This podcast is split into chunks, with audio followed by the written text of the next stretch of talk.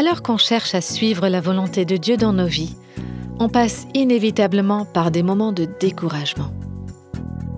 En toute franchise, en voici un exemple. J'ai combattu la peur, la faiblesse extrême, des doutes écrasants, le découragement qui me poursuit sans cesse, nuit et jour. Je vous dis pas le nombre de fois où j'aurais aimé disparaître sans laisser de traces. Et vous Comment gérez-vous de telles situations?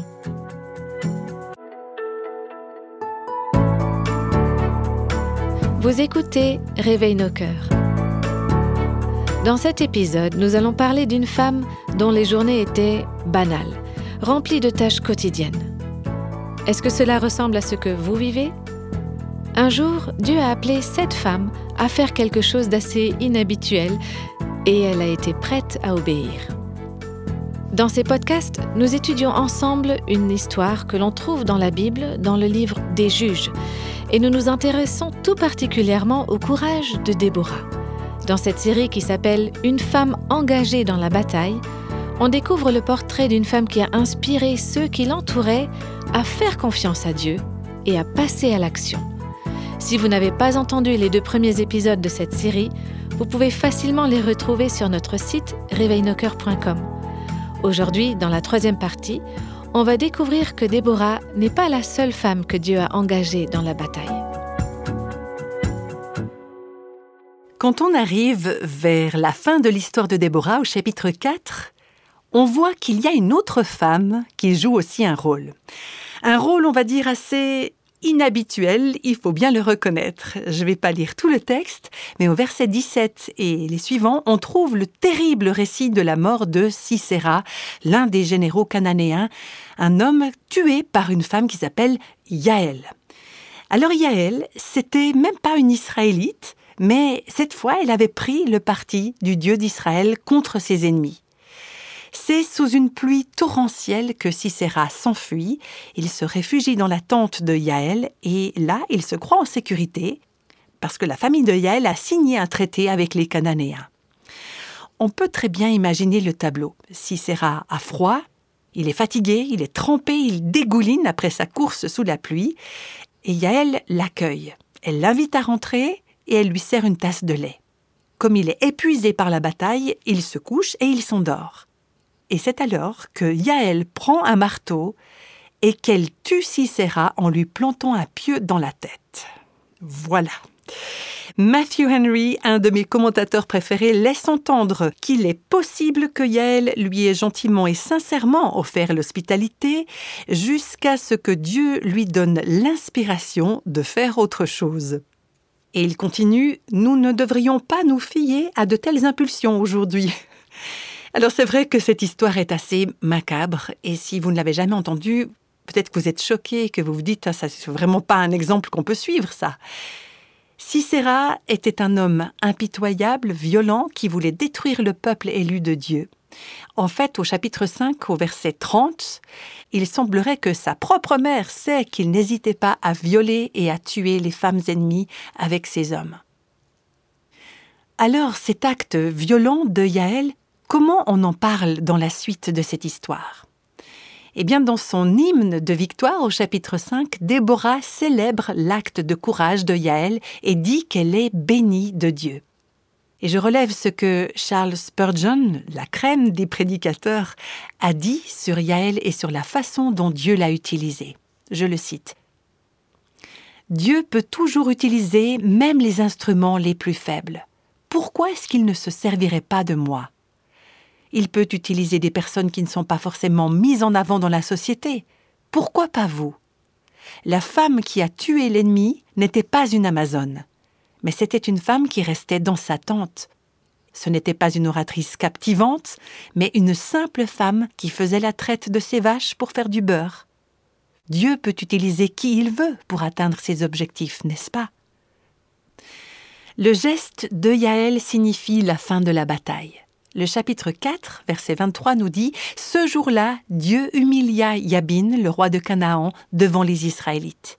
Et puis au chapitre 5, verset 31, on peut lire Le pays fut en paix pendant 40 ans. Vous remarquez certainement au passage l'ordre du déroulement. Tout d'abord la bataille et ensuite le reste. La vie de Déborah, son courage, sa foi et son exemple de piété ont eu un immense impact qui a influencé les 40 années qui ont suivi. Et ça me pousse à me poser la question, qu'est-ce qu'on va laisser à notre génération et à la génération à venir? De nos jours, la guerre spirituelle est aussi intense qu'au temps de Déborah. Et actuellement, l'ennemi n'a rien perdu de sa puissance. Dieu nous corrige, nous reprend, nous, ses enfants, pour nos péchés et pour notre idolâtrie. Dans nos églises, dans nos communautés, il y a tellement de croyants qui n'ont pas l'air de se rendre compte de ce qui se passe. Et puis il y en a beaucoup d'autres qui en sont conscients, mais qui se sentent impuissants et désarmés pour faire quoi que ce soit. Il y a quelques années, j'avais reçu un email de Chuck Colson, un ancien conseiller de la Maison Blanche dans les années 70. C'est lui qui a fondé la Fraternité des prisons. Et il m'écrivait Je crois vraiment qu'à ce moment de l'histoire, notre grand espoir est le géant endormi au milieu de nous. Les croyants vont se réveiller. C'est arrivé dans le passé, ça peut arriver à nouveau si c'est la volonté divine. C'est la première chose pour laquelle je prie tous les matins. Voilà ce qu'il m'écrivait. J'ai commencé cette série de trois podcasts sur l'histoire de Déborah en lisant cette citation de John Engel James. La société peut être assurée de posséder de solides fondements quand une femme remplit sa mission. Son cœur généreux saura encourager les autres, elle saura reconstruire les ruines et restaurer la prospérité et la joie.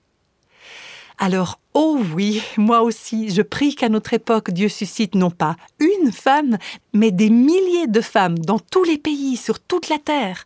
Des femmes qui, comme Déborah, se lèvent, des femmes selon son cœur, avec une vision juste, avec une vision claire, avec du courage, des convictions, avec de la foi et avec de l'humilité. Des femmes qui sont prêtes à dire Oui, Seigneur des femmes dont la vie pourra inspirer les hommes de leur entourage pour qu'ils croient eux aussi dans les plans de Dieu et dans ce qu'ils peuvent faire. Je crois que l'influence de cette armée de femmes qui aiment et qui servent Dieu sera immense dans nos foyers, dans nos églises, dans nos pays et dans le monde entier. En conclusion, j'aimerais dire que c'est vrai qu'on a besoin d'entendre des choses comme ça. Ça nous fait du bien ça nous donne beaucoup d'élan, d'inspiration. Mais c'est vrai aussi que dire oui et répondre à cet appel de Dieu, c'est pas facile. On a un ennemi féroce, infatigable, et qui déteste Dieu.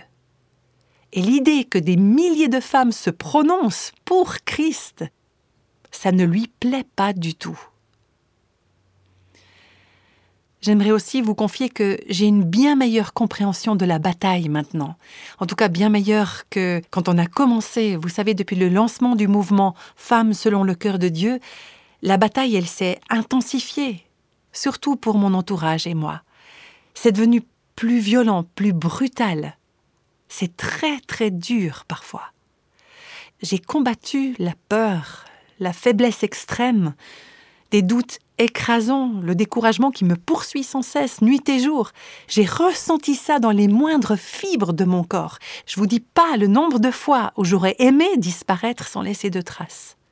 J'en avais marre de nager à contre-courant, marre de prendre des coups, non seulement du monde, de l'extérieur, mais, mais surtout de l'intérieur. Ça venait souvent de l'Église, de la part de gens bien intentionnés peut-être, je sais pas. Moi, je voulais retrouver la paix, la tranquillité, avoir une vie normale. Seulement Dieu avait un plan pour ma vie. Non pas que je sois quelqu'un de spécial, ni d'extraordinaire, mais parce qu'il m'a racheté. Il m'a racheté comme sa fille. Ma vie ne m'appartient pas, elle appartient à Dieu. Il m'a racheté, ma rançon a été payée. Elle est indissociable de Christ qui fait naître la foi et qui l'amène à la perfection. Et mon état de faiblesse m'a appris que quand on est aux côtés de Jésus, on ne peut pas être plus en sécurité, même au cœur de la bataille. Voici comment le réformateur Martin Luther l'exprimait dans le plus connu des cantiques qu'il a écrit au XVIe siècle, C'est un rempart que notre Dieu. C'est un rempart que notre Dieu, En ces jours de détresse, il nous délivre. Il nous tient lieu d'armes et de forteresses. Notre ennemi mortel, rusé, fort et cruel, rugit, menace et redouble d'audace. Il n'a point d'égal sous le ciel. Seuls, nous serions bientôt perdus. Dans ce péril extrême, un héros nous a secourus, choisi par Dieu lui-même. Celui qui nous sauva, quel est-il? Jéhovah. C'est Dieu fait homme. Jésus-Christ, il se nomme. La victoire lui restera. Quand tous les démons déchaînés prétendraient te détruire, ne crains point, ils sont condamnés et ne sauraient te nuire. Eux tous, avec le roi, tomberont devant toi. Peuple fidèle, pour vaincre le rebelle, il suffit d'un mot de la foi. Il faudra bien que malgré tout subsiste la parole, car l'Éternel est avec nous, son esprit nous console. Qu'ils prennent tout, chrétiens, notre vie et nos biens, laissons-les faire, ils n'y gagneront guère. Le royaume nous appartient.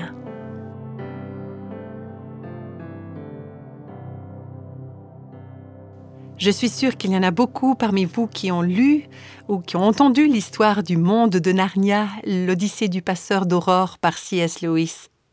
Dans ce récit, Edmund, Lucie et Caspian partent en voyage. Ils partent de Narnia vers un pays qui est situé au bout du monde, c'est le pays d'Aslan. Leur bateau, qui s'appelle le Passeur d'Aurore, jette l'ancre près d'une côte et ils descendent tous à terre. Et puis il y a quelques marins qui sont fatigués par la longue traversée. Ils aimeraient s'arrêter et passer l'hiver sur cette côte. Et puis au printemps, ils pourraient reprendre la mer pour rentrer à Narnia. Et on leur fait miroiter que s'ils restent, il y aura chaque soir un banquet de roi.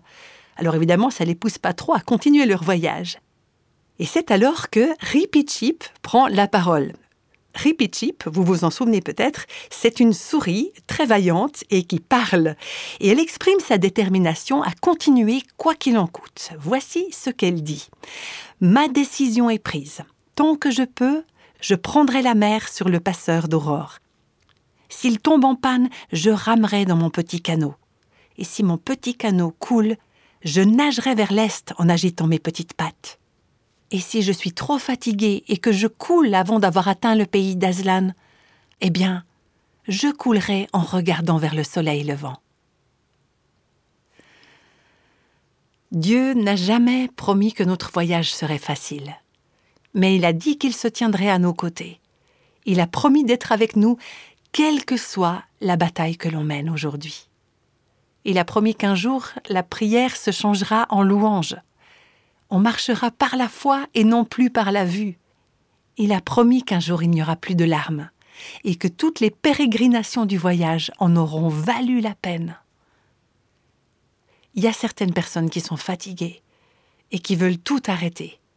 Elles n'ont plus envie d'aller de l'avant.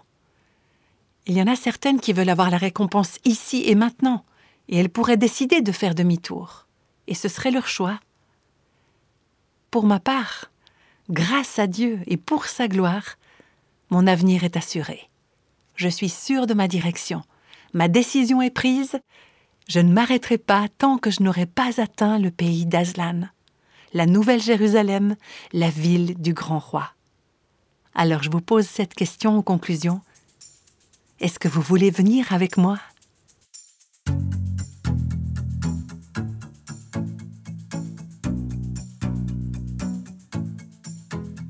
Parfois, c'est facile de se sentir découragé ou fatigué alors qu'on poursuit ce à quoi Dieu nous appelle.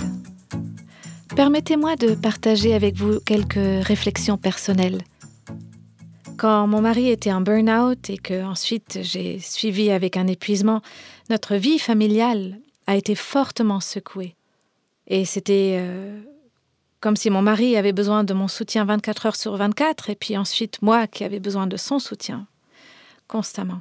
Et euh, quand c'était trop dur, j'allais dans ma salle de bain où j'avais accroché un verset au mur. Ce verset, je l'avais accroché là parce que je voulais m'encourager à penser différemment. Je vais vous lire ce verset. C'est Philippiens 4, verset 8. Enfin, frères et sœurs, portez vos pensées sur tout ce qui est vrai, tout ce qui est honorable, tout ce qui est juste, tout ce qui est pur, tout ce qui est digne d'être aimé, tout ce qui mérite l'approbation, ce qui est synonyme de qualité morale, ce qui est digne de louange. Et ce verset, je voulais l'apprendre par cœur parce que je voulais arrêter de m'attacher, euh, de, de, penser, de réfléchir à toutes ces choses qui n'allaient pas, qui, qui n'allaient toujours pas. Et je voulais apprendre à penser aux choses qui, euh, ben, comme ce verset le dit, qui sont bonnes. Et au final, je me retrouvais toujours devant ce verset quand vraiment je n'en pouvais plus, quand j'étais à bout de force et quand je m'accrochais de toutes mes forces au dernier fil qui me tenait. Et à chaque fois que j'étais devant ce verset, je m'arrêtais à la phrase Tout ce qui est vrai. J'arrivais pas à aller plus loin parce que, avec le mot vrai, je ne pouvais que penser à Dieu. Parce que ce qui est vrai, c'est que Dieu est bon. Et c'est vrai toujours indépendamment de mes circonstances. Dieu est tout-puissant. Dieu est fidèle. Dieu est amour. Et tout ça, c'est vrai. C'est toujours vrai. Même si dans ma situation dans laquelle j'étais, je ne pouvais pas le voir. Dans le déroulement de ma vie actuelle, je ne, je ne le voyais plus. Dans le déroulement de la bataille, dans le brouillard. Mais c'était quand même vrai. Et aujourd'hui encore, c'est quand même vrai. Dieu est juste, Dieu est grand, Dieu est celui qui guérit. Dieu est tellement plus généreux qu'on ne peut l'espérer ou qu'on ne peut jamais l'être. Et après quelques instants devant ce verset, en train de méditer ce qui est vrai, je retrouvais des forces. Je retrouvais la force de retourner à mes tâches, de retourner dans la bataille. Et je vais vous avouer que ce verset, je ne le connais toujours pas par cœur, parce qu'à chaque fois que j'y retourne, je m'arrête à ce mot vrai. Mais à chaque fois, ça m'a aidé à lever les yeux pour regarder à Dieu. Et c'est ce qu'on désire faire avec Réveille nos cœurs. Vous aider à regarder à Dieu vous encourager à garder vos yeux fixés sur lui. Et vous savez, on reçoit régulièrement des témoignages de femmes qui nous écoutent, ou alors d'amis, ou d'amis de nos amis, qui font face à toutes sortes de combats. Et ça nous encourage, ça nous encourage toutes quand on partage nos joies, nos peines et nos défis, parce que ça touche nos cœurs. Les joies des autres nous encouragent, on prie pour les peines et les défis des autres. Celles qui ont passé par les épreuves, elles peuvent encourager celles qui sont au milieu de la bataille. On pleure et on rit ensemble. Et un poids partagé est plus léger. Et surtout, on prie les unes pour les autres. En effet, ça c'est le plus important. Nous tourner vers Dieu pour les besoins de nos frères et sœurs, pour les soutenir dans leur bataille. D'ailleurs, on a un groupe WhatsApp qui sert justement à ça. Nous encourager les unes les autres, prier les unes pour les autres. Si vous êtes intéressé à rejoindre ce groupe, vous pouvez aller sur le site réveilnoscoeurs.com et nous contacter. Et je me demande si peut-être aujourd'hui, il y aurait quelqu'un parmi nos auditeurs, parmi nos auditrices, qui ne connaît Dieu encore que de loin, et qui aimerait se rapprocher de lui. Alors j'aimerais vous proposer une prière. Ce n'est pas une formule, c'est juste une proposition de prière. Et si ça vous parle, si vous êtes d'accord, je vous invite à suivre cette prière dans vos cœurs. Seigneur Jésus, merci d'avoir sacrifié ta vie pour moi, pour le pardon de mes péchés. Merci pour ta promesse de vie éternelle. Je veux rester près de toi je te donne mon cœur et ma vie pour que tu vives en moi, mon Sauveur, que je grandisse en ton amour et que j'apprenne à mieux te servir. Amen.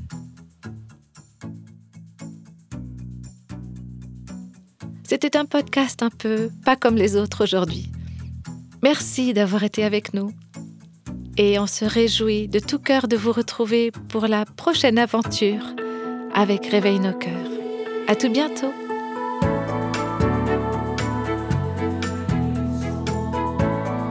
Tous les extraits de la Bible sont tirés de la version second 21. Réveille nos cœurs est le ministère francophone de Revive Our Hearts, initiative de Life Action Ministries avec Nancy DeMoss Volgemuth. Avec les voix de Christine Raymond et Jeannette Kosman.